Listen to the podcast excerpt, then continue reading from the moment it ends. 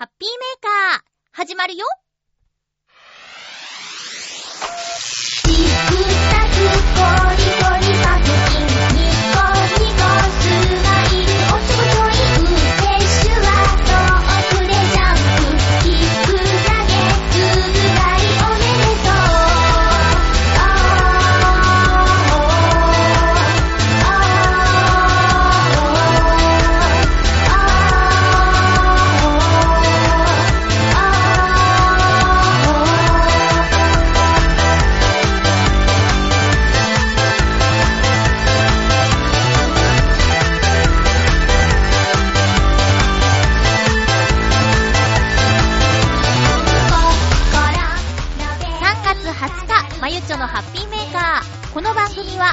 な時間を一緒に過ごしましょうというコンセプトのもと、ちょあへよ .com のサポートでお届けしております。なんだか今週は雨が多くて寒い日が続くみたい。おかげで桜の持ちが良さそうです。今日も最後まで1時間、よろしくお願いします。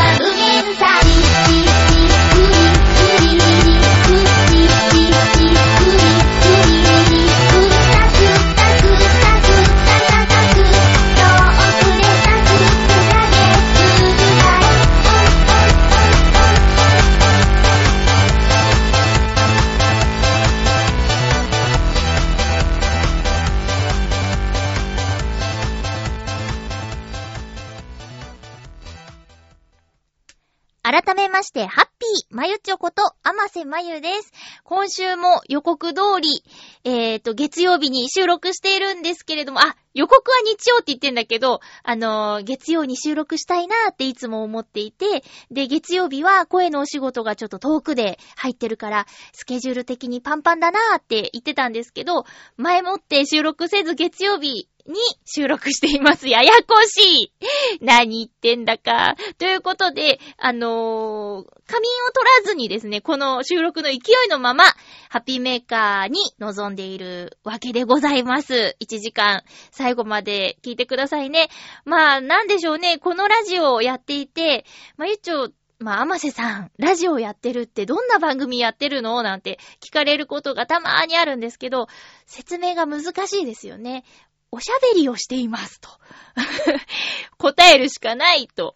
で、ありがたいことにお便りをね、いただけてるから、それにお答えする形とか、あとは日々のことをつらつらと話しています。1時間と言うと、だいたい、えー、そうなのって、えー、って言われてしまうんだけど、もう、私もね、このスタイルについては悩んだりもしたけど、これはあくまでも電波に乗っているものではなくて、リスナーさんのご意志でポチッとしていただいてるっていうところに甘えさせてもらって好き勝手やっています。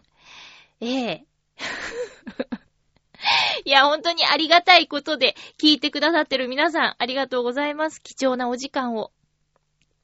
なんかいろいろと、今日はちょっと本屋さんに帰りに予約をしたい、予約というか、取り寄せたい本があって、本屋さんに寄ったんですけど、あの、待っている間、えー、いろいろとね、こう、本のタイトルなんか見ていると、興味深い、読んでみたいものとかたくさんあるんですけど、いや、待て待てと。全然読めてないじゃないかと。で、この間もね、久しぶりにコミックを、あの、買ったんですよ。えっ、と、月曜日の友達っていうコミック。この漫画がすごいっていうのに選ばれているらしく、私はツイッターで糸井重里さんをフォローしているんだけど、その糸井さんが帯にコメントを寄せている漫画ということでちょっと気になって、あの、買ったものの、まんまと袋からも出していない感じで、すいません。なんかなかなか、えー、そうね、どっしりと構えて本を読む時間が取れない私は時間の使い方が下手くそなんだろうなって思うんですけどね。だからリスナーさんがね、この本読んだんだとか、あのこの間読書しましたなんていうお便りをくださると、羨ましいなぁと。なんか贅沢な時間を過ごせていいなぁなんていうふうに思っちゃったりしてね。買って読みたいんだけど、いつみたいなことです。で、聞きたいラジオや見たいテレビやら、行きたい場所やら、たくさんたくさんあって、なんかね、うまいこと使えないかなって思っちゃうんですよね。今週は、ちょっと出かけてきましたよ。あれ、私、話飛んでる？だいぶ飛んでる？うーん、何の話してたっけね？あ、そうそう。ん？うん、そうそう。時間の使い方の話だよね。で、で、今週はね、ちょっとお出かけしてきましたよ。あのー、私は、えー、週刊少年ジャンプには、ほとんど無縁の感じで生きてきたんですよ。あの、弟はいるんですけど、弟が買っていた漫画雑誌がね、ガンガンだったんでね。あの ガンガンだったんで、まあ、コロコロコミックでもなくガンガンだったんですよね。えー、だから、オーマイコンブは読んでましたよ。うん。そんな感じかな。で、ジャンプを弟が読んでなかったし、もちろんまあ自分でも、自分はリボンを買っていたんで、ジャンプとは無縁で育ってきたんだけど、これまたツイッターのタイムラインに、ジャンプ図書館っていうのが期間限定でオープンするんだみたいな内容を見て、これはちょっと気になるなぁと。で、入場無料で、今年50周年らしいんですよ、ジャンプが。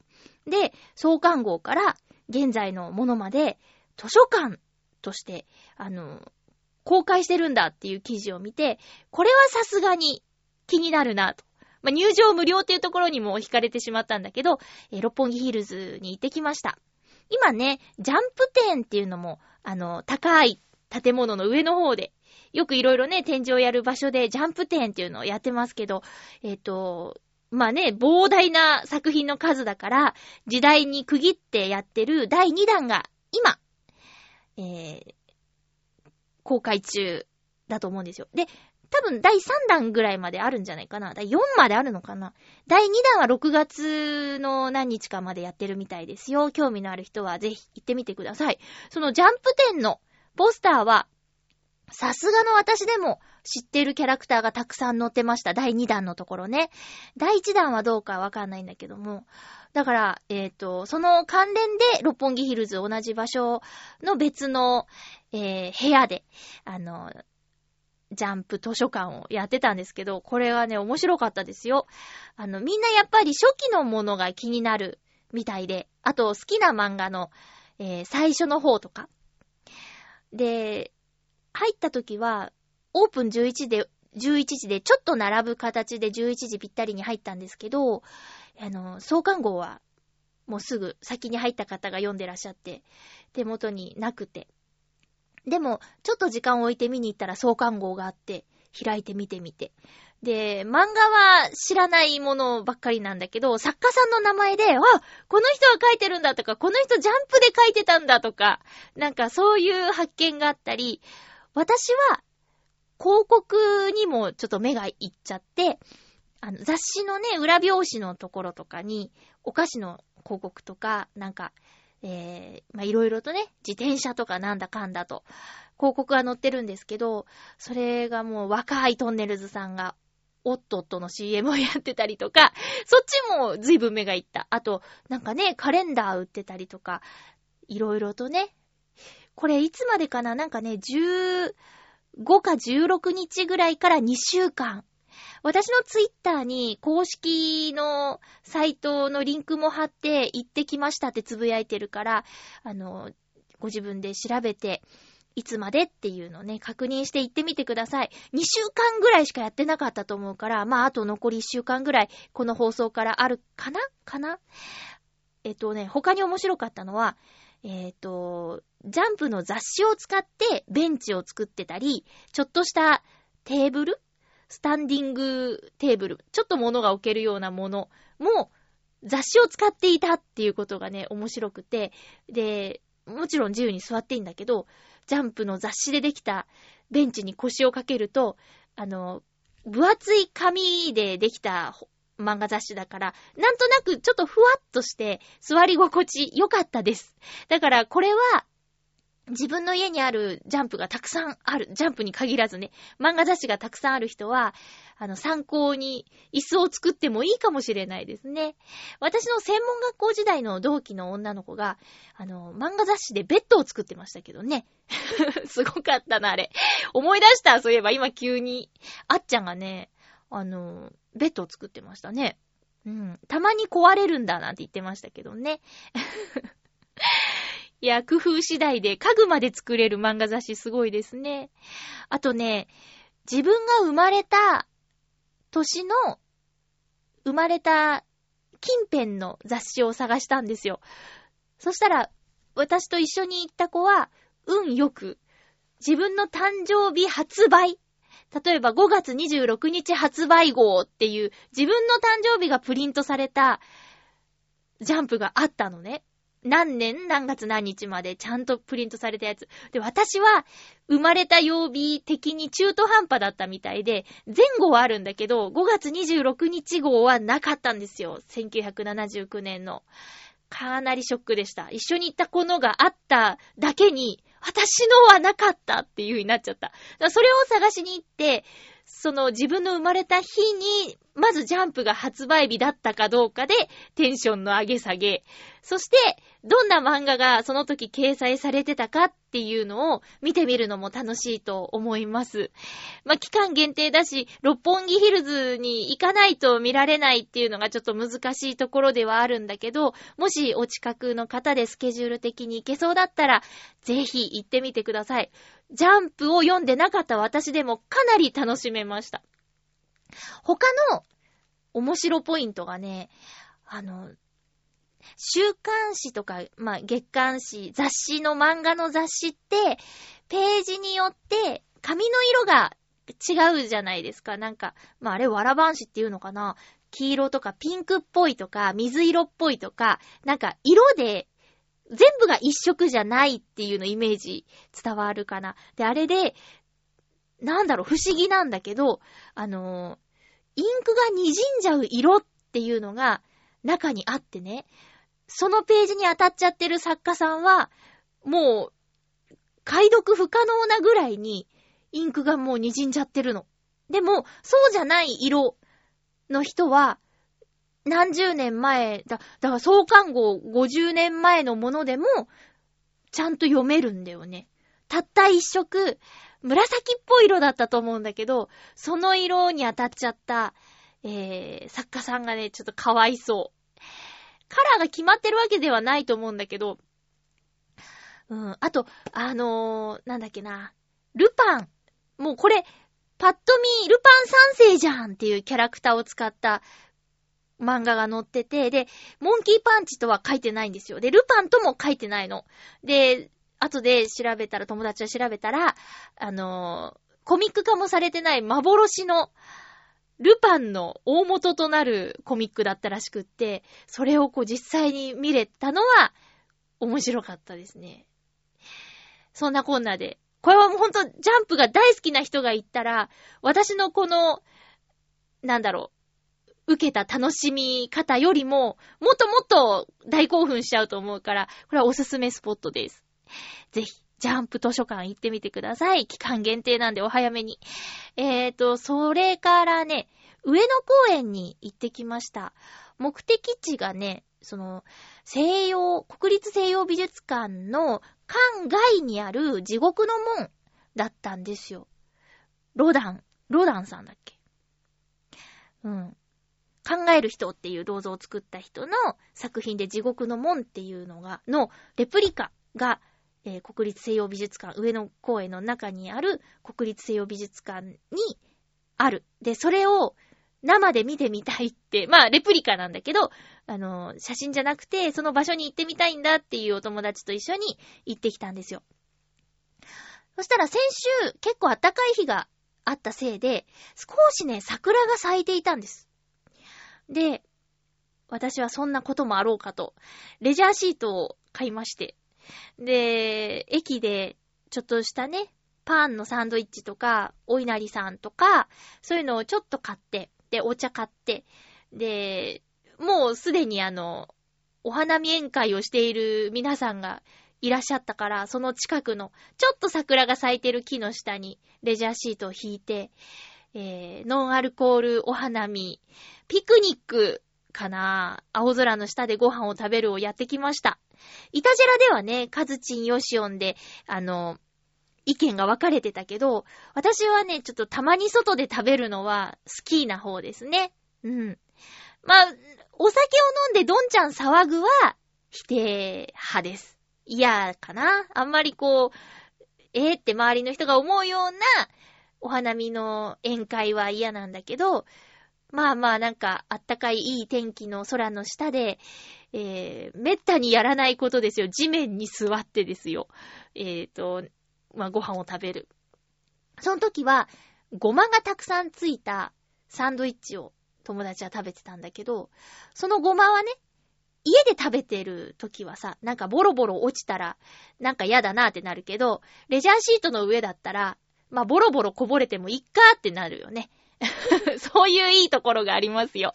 で、まだまだ、まあ一部咲きとか呼べるレベルでもないんですよ。まあ、全然まだまだ咲いてないんだけど、うん。まあまあ楽しかったです、すごく。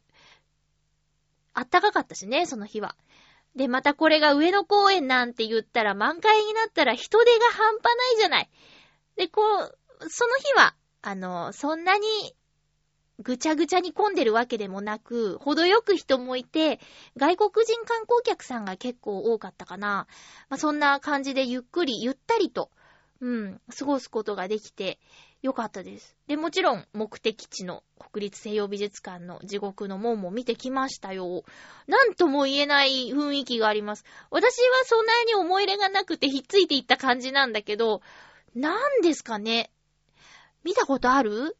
地獄の門で検索したら、おそらく、あの、本物の地獄の門、色は白で出てくると思うんだけど、あの、ま、上野にあるのは黒でできててね。で、その扉みたいなところから、たくさんの人間なのか天使なのか、ま、人の形をしたものがね、こう、なんとも言えないポージングで、たくさんひっついてるんですよ。うん。まあ、調べればきっと、どういう意図でそういう作品を作ったのかとか、意味することとかが出てくると思うんだけど、調べるのがちょっと怖いぐらい、調べたらものすごい怖いことが書いてあるかもしれないじゃないですか。ねえ。まあ、そう、そういうお出かけをしてきました。桜ね、あの、もうバンバン咲くのかなと思いきや、水曜日なんて、水曜、火曜、水曜なんて最高気温が一桁に戻っちゃうんでしょ？で、先週二十何度とかの日もあったのに、もう本当に気温の差が激しくてね、体調崩しやすいと思うんですけど、皆さん気をつけてください。私も気をつけます。で、そのおかげで、おかげかな？私の母親がね、あの、遊びに来るんだって。上京してくるんだって。で、そのタイミングまで桜は持ちそうですね。うん。よかったね。せっかくならいいタイミングで桜見たいじゃないですか。ねえ。うん、な、なんか、ずっと、あの、桜の名所と言われている、例えば、九段下とか、えっ、と、陸義園とか、そういうところに、あの、出かけていくっていうのを何年か過ごしてたんだけど、まあ、陸義園はね、入園料払って入るところだから、そんなに殺到してないんだけど、例えば目黒川、あーと、まあ、九段下の千鳥ヶ淵とかはもうすごい人なのよ。で、で、こう、マナーの悪い方も中にはいらっしゃって、さっき言ったお酒が入ってることもあってか、ちょっとね、やっぱ歩きづらくて、で、桜を見たいんだけど、自分の足元を見なきゃいけないみたいなところに、年々ストレスを感じるようになってしまって、だから、新宿御苑とか、あの、陸義園とか、入園料払って入るところは、まあ、あまりに入れすぎたらストップをかけたりしてね、そんなに、えー、混乱はしていないんだけど、そうじゃない、もうフリーで見られるところは、ちょっとね、去年とか行ってないかな。うん、一昨年は行ったんだけど、去年行ってないね。で、浦安には、あの水門のところにね、東京メトロ東西線からも見える水門、境川西水門っていうところの大きな2本の桜の木が立派で、ここへは行きたいかな。あと、桜通り沿いをバスで走ること。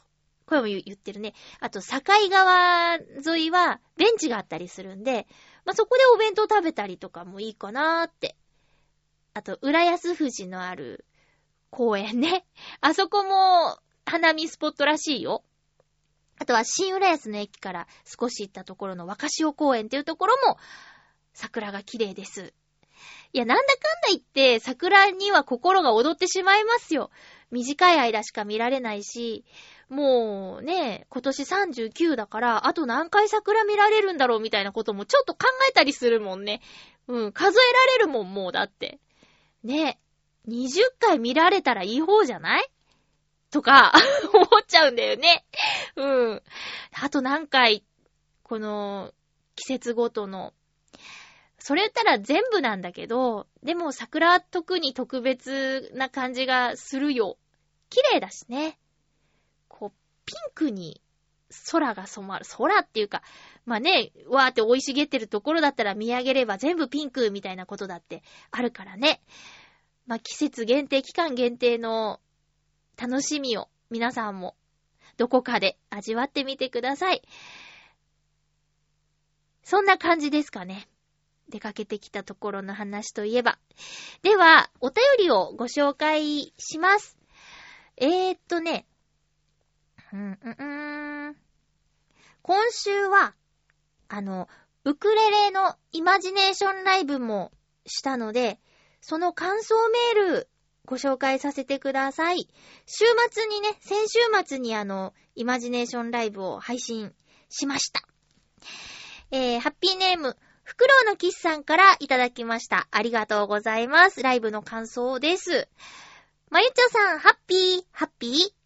イマジネーションライブ3月の回の感想について、今回は春、卒業をテーマとした選曲とのことでしたが、春の華やかさを感じさせる楽しい選曲と、意外な卒業ソングと定番ソング。すべて知っている曲だったので、単純に聴くことだけを楽しむことができました。とはいえ、知らない曲を歌ってくれるなぁと言っているわけではないので、誤解されませんように。え熱気バサラの信者である私としては、熱いハートを叩きつけるのが歌だと思っているので、歌いたい歌を歌いたいように歌ってくだされば結構です。まあそれが私に合うかは別ですけどね、苦笑。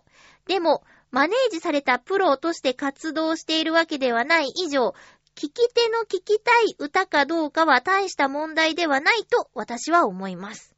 さて、今回はいろいろと苦戦されたようですが 聞いたタイミングが春らしい陽気の中だったこともあってか、私としては季節を感じられるいい時間を過ごさせていただけたと思います。次回も楽しみにしておりますのでよろしくお願いします。それでは、ということでありがとうございます。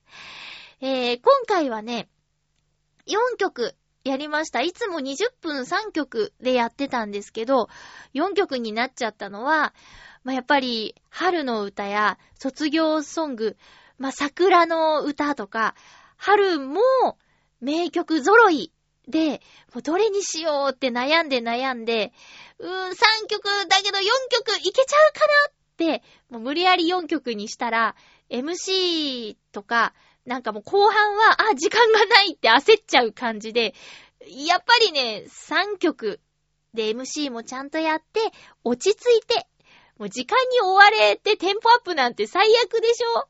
まあ、そんな、ちょっと、なんていうか反省も残る。だってやりたかったんだもんっていう、イマジネーションライブ3月の回でした。袋の喫茶ありがとうございます。えー、ちなみに曲はね、えー、っと、松任谷由実さんの春よ恋から始まって、キャンディーズの春一番、そして、大自慢ブラザーズバンド、それが大事と海援隊の送る言葉の4曲でした。えっ、と、まあ、最初の2曲はね、言わずもがな春の歌ですけれども、えー、で、卒業ソング、送る言葉。で、大事マンブラザーズバンドのそれが大事がなぜ入ってるのっていう感じだと思うんですけど、これは私の小学校の卒業式の時の思い出の歌なんですよ。うん。で、もうみんなで歌ったわけじゃなくて、えー、PTA の会長さん、もう誰が言ったかも覚えてるの。あの、先生とかじゃないの。PTA 会長なの。だって、PTA 会長って保護者の親がやる学校だったんですけど、誰々ちゃんのお父さんがそうしたんだっていう話で結構盛り上がっちゃったからね。で、大事マンブラザーズバンドそれが大事の歌詞をね、引用した、えー、祝辞をやってくれたんですよ。でも最初みんな気づかなかったの。負けないこと。投げ出さないこと。逃げ出さないこと。って、喋ってて、ふんふんって聞いてたら、それが、一番大事。って、あれ？歌の歌詞じゃね？っていうね。当時そんなイントネーションじゃないけど、あれの歌のやつだよね？みたいな。歌と同じだあはははみたいな感じの卒業式だったので、あの、それが大事が卒業式の思い出の曲っていうことで選曲させていただきました。そしてまあ改めてね、歌ってみると、あの、とてもいい歌だったので、気に入って、今回の3月の回に向けて、練習した曲は、他にもあって、で、その中でどれにしようかなって選んだ感じなんです。えっ、ー、と、まだね、聞いたことがないというリスナーの皆さんもいらっしゃると思うのですが、あイマジネーションライブっていうのは、実際にライブハウスでのライブではなく、あの、音だけ、ライブをしている感じでお届けするっていうスタイルでもちろん無料です。えー音声ファイルをメールに、えー記入してお届けするので、皆さんそれぞれで、あの、ダウンロードして聞いていただくっていうスタイルになっています。もうね、次回で第12回目となります4月中旬頃を予定していますので、ぜひ予約メールを送ってください。損はさせませんよ。ちなみにあの YouTube の方見てくれてますか ?YouTube でもあのウクレレ弾き語り動画をね、配信しているんですけれども、あの、服が同じ3曲あったじゃないですか。ドラえもんと。あと、小さな恋の歌と恋するフォーチュンクッキー。これは、実は2月のイマジネーションライブでやった3曲だから、同じ服にしました。この方式にね、もうちょっと早く気づいてやってればよかったなって。だから、ライブを聞いてくれている人は、あ、服が同じってことはこの3曲ライブでやったやつだよね、みたいなことができたなと思って。うん。だから次回も、今回やった3曲は、YouTube で同じ服にしようかなと思っています。言うてもね、あまりたくさん服持ってないから、そのうち被っちゃってよくわかんなくなっちゃうかもしれないんだけど、あの、知ってる人だけのお楽しみっていう感じで、えー、ご理解いただけると、いいかなと思います。感想メール、袋のキスさん、ありがとうございました。そうですね。あの、先週、前回の時、あの、ハマらなかったってちょっとがっかりして誤解をしてしまいました。すいません。好きな曲を好きなようにやらせ、やらせていただいて、たまたま袋のキスさんにヒットするのがあったらラッキーぐらいな感じでやっていきますので、あの、これからもどうかよろしくお願いします。えーっと、ふつおたですね。ハッピーネーム、うんと、うんと、七星さん、ありがとうございます。まゆっちょ、ハッピー、ハッピー？断捨離の方を進めている七星です。はい。とは言ったものの、整理整頓とは別物のようで、ただ空きスペースができたようなだけといった感じです。現在どうしようか試行錯誤しております。それでは、ということです。ありがとうございます。うん。断捨離はなんかね、こう、終わりがないことだって言いますよね。だから、もうすごくさっぱりしたお部屋に住んでる方も定期的にいらないものがないか、もう使っていないものはないかって見るらしいよ。近藤まりえさん、こんまりさんのときめきのお片付けの方は、あのーとりあえず祭りだから、一回ドーンとやっつけちまいましょう、みたいなことを言ってるけど、それでもお片付けは続いていくよって言ってるからね。あの、本当に怖いのは、急に死んじゃった時に、部屋がね、あまりにもあれだと、片付ける人が大変だなっていうのは思いますよ。今で言ったら、親になるのかな。ねえ。見られて困るものは持ってないけど、でもこの量をね、どうしようかなってなるんじゃないかな。まあ、一気に全部捨てちゃえっていうこともできるけどね。うん。ただまあ、迷惑はなるべくかけないように、保険証券なんかはわかるところに置いとこうかなとかね。もうすごいリアルな話してるけど、でも実際そうなんですよ。ね、大事なものがわかりやすいところ。ただ、泥棒さんが入ってきた時にはわかりにくいところ。これのね、絶妙の場所を探さなきゃいけないわけです。七星さん、これからも頑張ってお片付け続けていきましょう。お家が居心地いいって最高だよね。うん。えー、ということで、続きましては、おっとっと、あた。ハッピーネーム、青のインプレッサさんからいただいています。ありがとうございます。まゆちょさん、ハッピーでございます。ハッピーでございます。実は、例のカメラ屋さんの同級生とニアミスをしたんですよ。うん。というのは、バスに乗って家に帰っていたのですが、彼女が乗っていたのを知らずに前の席に乗ってしまい、彼女が降りた瞬間、オーマイゴッドと頭を抱えたのは言うまでもありません。でも収穫があったのでよしとしましょう。え、何？今度は偶然に降りようと思います。えー、ちょっと待って怖いちょっと大丈夫？青のインプレッサさん。え？ストーカーにはなったらダメだよなんて言うんかな？収穫って、だから彼女の降りるバス停ってこと？でもさ、同級生だったら、家知ってんじゃないの？普通に。ね。同級生って。うん。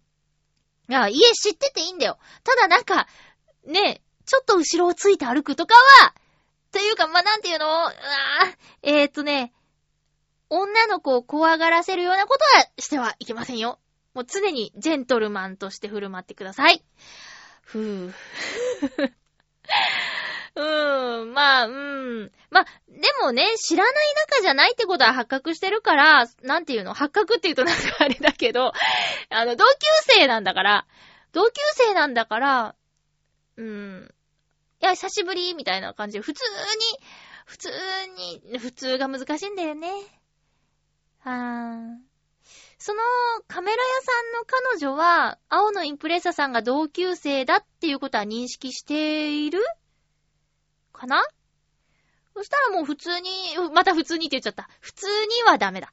えーと、そし、認識してるなら、お店で、例えば、同級生の他の子の話をちょっとしてみるとか。こないだ、〇〇くんに会ったんだけど、お子さん大きくなってたよーとか。そ、そういう感じのとか。うん。こないだ、スーパーで、〇〇さんにばったり会ってさ、元気そうだったよとか。うん。それなんか、同級生という、うーん、最大の武器をですね、うまく使って、相手を怖がらせないように、まずはお友達から、というのはいかがでしょうか。ね。ちょっと、こう、ね。相手を一番に考えて、今は行動しようか。いやー、恋愛って難しいじゃない。私は多分、向いてないんですよ。そんなにたくさん経験があるわけじゃないんだけどね。あの、まあ、なんて言うんかな。一番幸せな時期って、あの、片思いの時、かなって思ってて、で、こう、どうなのかしらって、こう、あれ？もしかして相手も私のこと嫌いではない？みたいな時期が一番幸せだなって思う。うん。なんか、付き合いを始めると、うーん。なんだろう。相手が変わっちゃうことは結構あった。元旦那さん以外はね。あの人は何にも変わらなかったけど、うーん。付き合うまでは、なんか、親切とか優しいとか、いろいろとこう、気遣いができるとか、なんだろう。居心地よく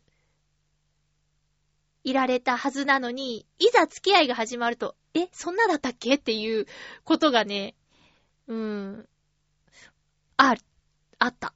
うん。なんだろう。まあ、それは、私に対して相手も思ってるのかもしれないけど、なんて言うんかな。なんか、私はもうすっごく不安がりで、焼きもち焼きで、うん、自分に自信がないし、恋愛をすると嫌いな自分がいっぱい出てくるのが嫌なんです、すごく。うん。明るいまゆっちょさんでいたいんだけど、こうよ、まあ、余計、まあ、私にとっては余計なことで、こう、自分のことを嫌いになりたくないなーっていうのがあって、だ余計なことっていうのは恋愛がとかじゃないんだけど、なんて言ったらいいんでしょうね。不安要素が発生することなんだよね。うん。特別なはずなのにとか、なんか、思ってたんとちゃうとか、相手のあることだから、自分の思い通りにはもちろんならないじゃん。理想があったりとかするわけだけど、その通りになるわけがなくて、で、傷つくぐらいなら、一人で、一人でっていうかまあ、その一緒にいる相手が恋人じゃなくて、友人でも幸せなんだよね。恋人じゃなきゃいけない幸せが未だにわからなくって。うん。だからね、こないだね、あの、仕事先の私よりも、うーん、5歳ぐらい若い子。いや、7歳ぐらいかな。まあ、とにかく結構下の男の子が、あまさん言ってなかったんですけど、二人目できますみたいな。えー、あと、2ヶ月後ぐらいに出てくるんですよ、なんて言って、すごい嬉しそうで。で、その子は同級生と結婚したらしいよ。うん。で、えー、もう一人女の子いて、二人目は男の子だって。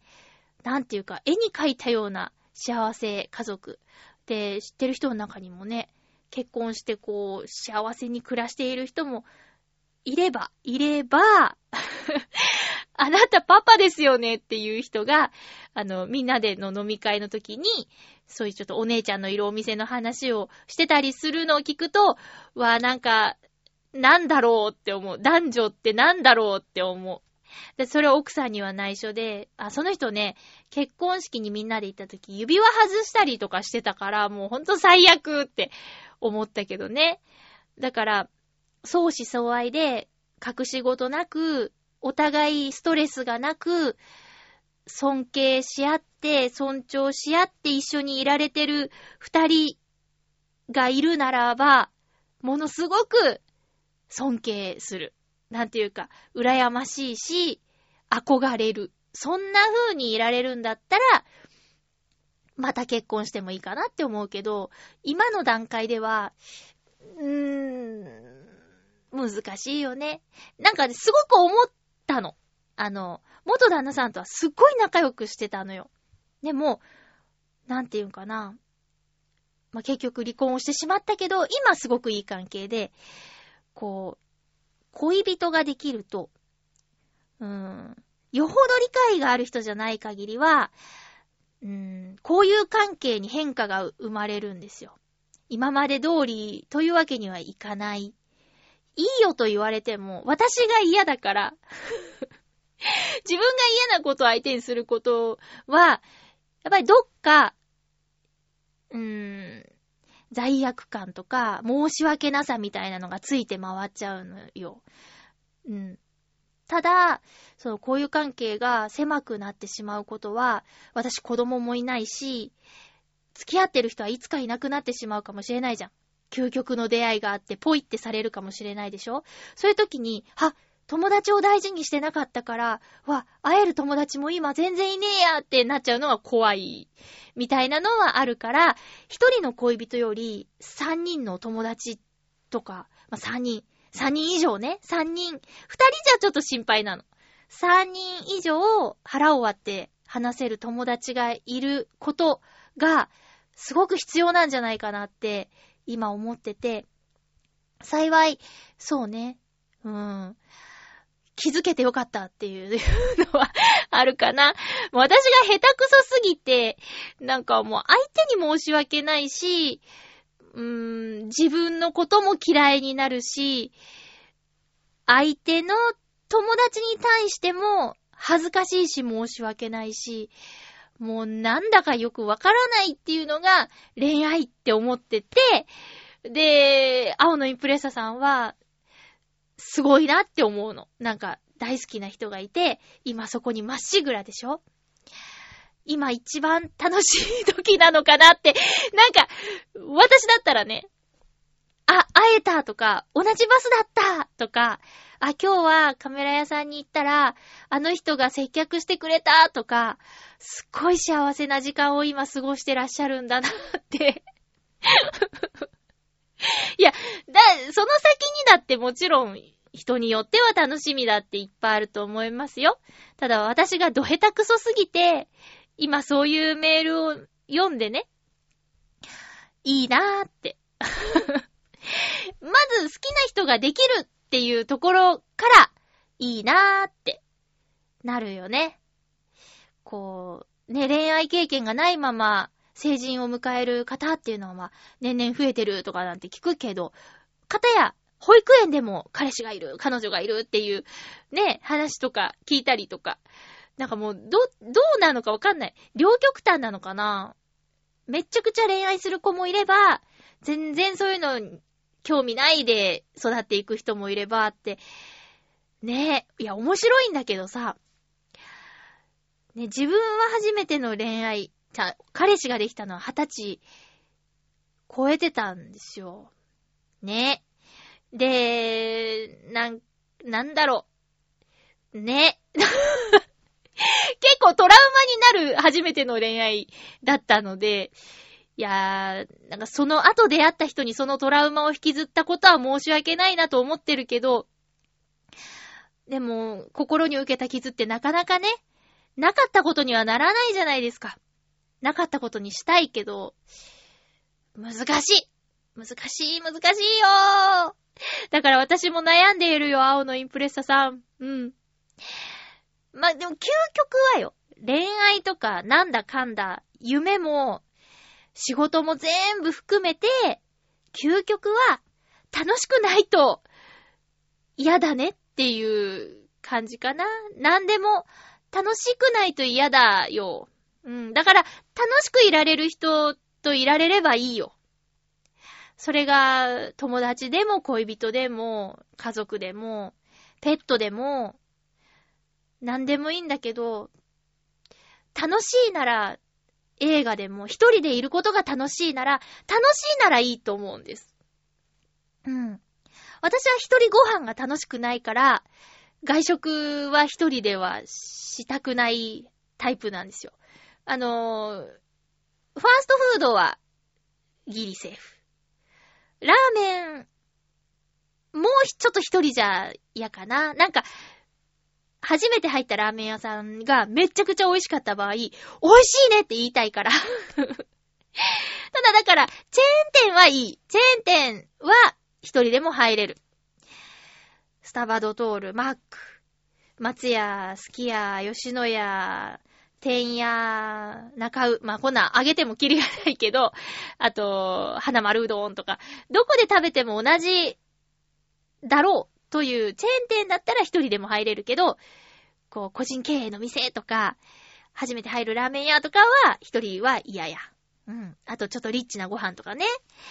そう。だから一人で楽しめるものもでも探しとかないとなって思う。最近はめっちゃくちゃ映画見るから、えもう寂しい時は映画を見ればいいかなとか、あと、韓流ドラマが割と面白かったし、今回見てた六流が飛ぶも今週終わるんだけど、それ系？なんか恋愛韓流ドラマはまだ見たことないかわかんないんだけど、歴史ものの韓流ドラマがこんなに面白いのかということは今回発見してしまったから、そういうものにね、手を出すとか。まあ、さっき時間が足りないっていう話を冒頭にしたんだけど、寂しい時はそういうもので埋められる？悲しい話になってきたけど。いや、なんかね、びっくりしたの。ジャンプ50周年って、わぁ、50周年ってすごいなって思ったけど、まゆっちょ39周年なんですよ。いやー、だって、アラフォーですよ。ジャンプと10歳しか違わねえの。これ衝撃。これびっくりしませんか？いや、自分のね、年齢とジャンプの年齢とね、考えてみたら、ひゃーって思って、あれって計算できなかったもんね、一瞬。あれ？ジャンプって50周年ってことは、1900、ん？みたいになっちゃって、あれ？ーなんてね。びっくりだよ。だって東京ディズニーランドが35周年だよ。ねえ、衝撃。そりゃあ、年取るわ。いやね、最近の悩みが、こんなこと言って、こんなこと言って、あれですけど、まあ、白髪がね、急激に見え出したんですよ。こんなにっていうぐらい、急に。いや、私今ね、あのー脇の下、胸、胸ぐらいまで髪の長さがあるんですけど、いやいや、君なんでそんな長い白髪があるのとかね、なんで私気づかなかったみたいなことがあって、で、ちょっと分け目を変えたら、ふわーって、むわーっていて、いや、私、唯一の自慢だったんですよ、髪の毛の質と色が。この、毛染めをしたことのないね。毛染めって言わないか。カラーリング。みんなね、色がちょっと明るくしたいなとかって言って、髪を染めたりする中、私はこの髪の色が、ちょっと明るめの茶色なんですけど、気に入っていて、一切そういうことをやったことがなくて。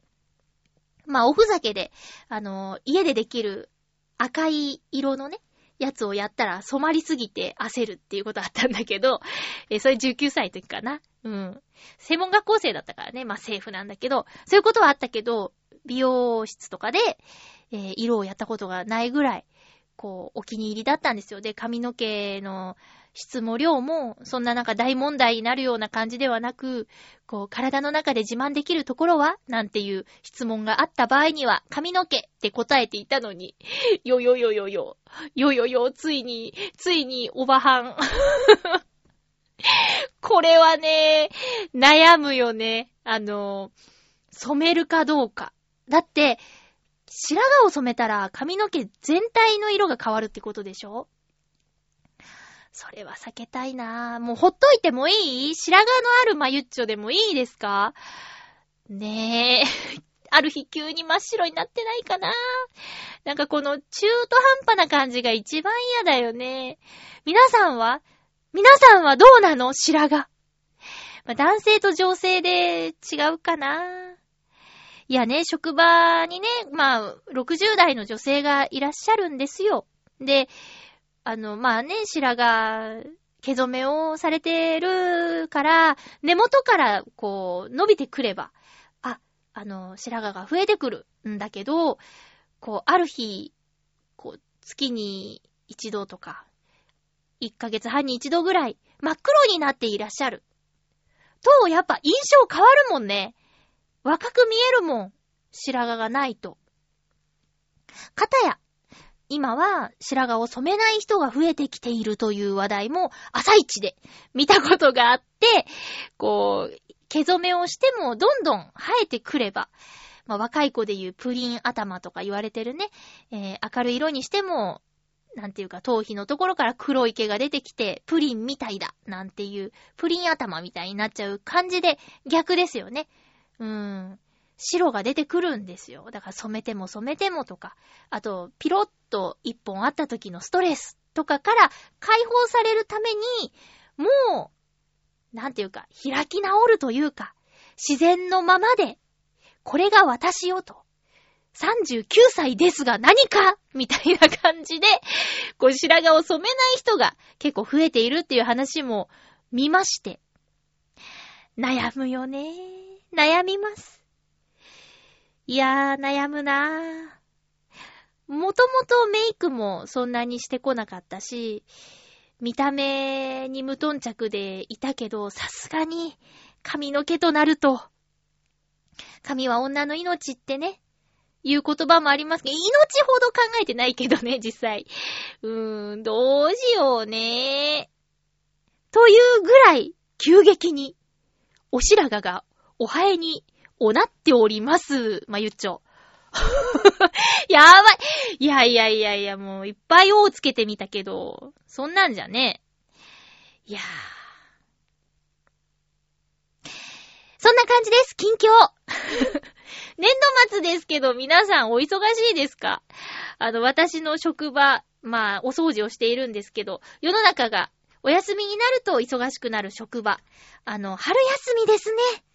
春休みということでもう小学校も終業式、終了式って言うんだっけ？年度末はね。えー、ね、皆さんお休みに入ってるんじゃないの？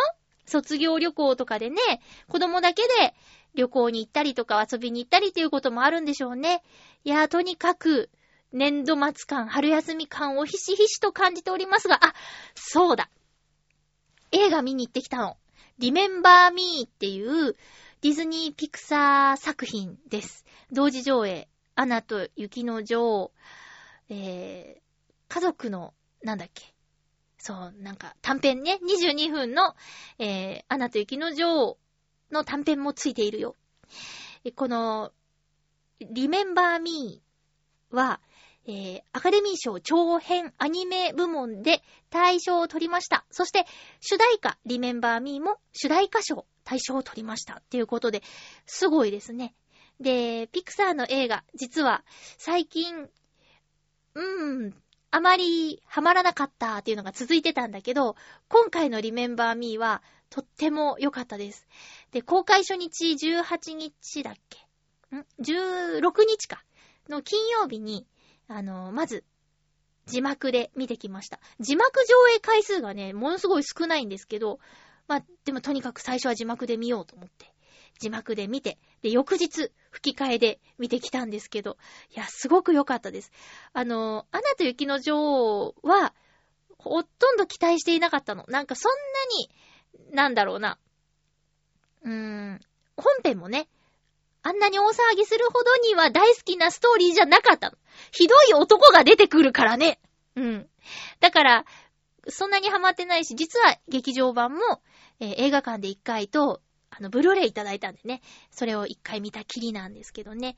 えー、で、その、次、その、それはピクサーじゃないからね、ディズニーだけど、ピクサーの作品は、あの、恐竜のとか、インサイドヘッドとか、あまり、なんていうか、わーいって、すっごい良かったみたいな、トイストーリー3を見たような感じとか、あの、モンスターズインク見た感じとかの感想は得られないのが続いちゃったんだけど、リメンバーミーはね、本当にすごい。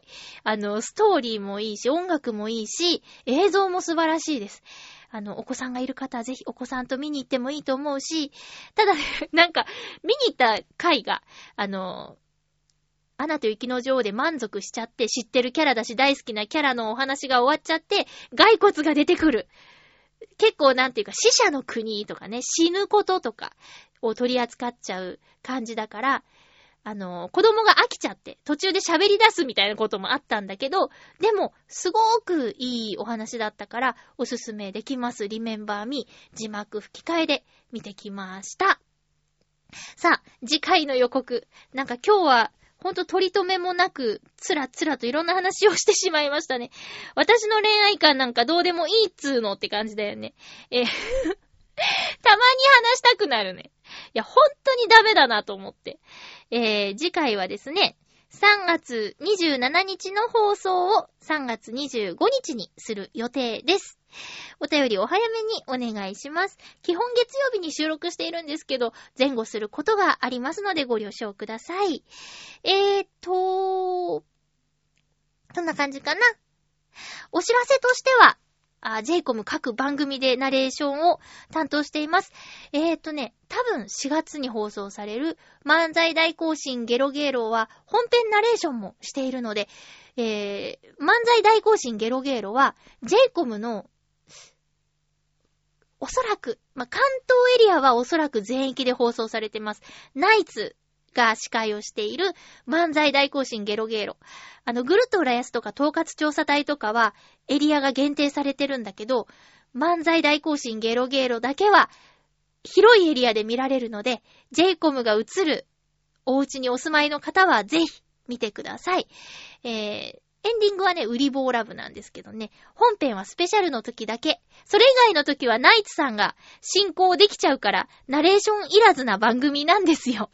スペシャルの時とかね、総集編の時とか、あの、漫才大会があった時とかは、私が、あの、ナレーション入れさせてもらってます。ぜひ、見てみてください。そして、もちろん、ぐるっと浦安、えー、それから、統括調査隊はレギュラーでやらせていただいてるので、見られる方、ぜひご覧ください。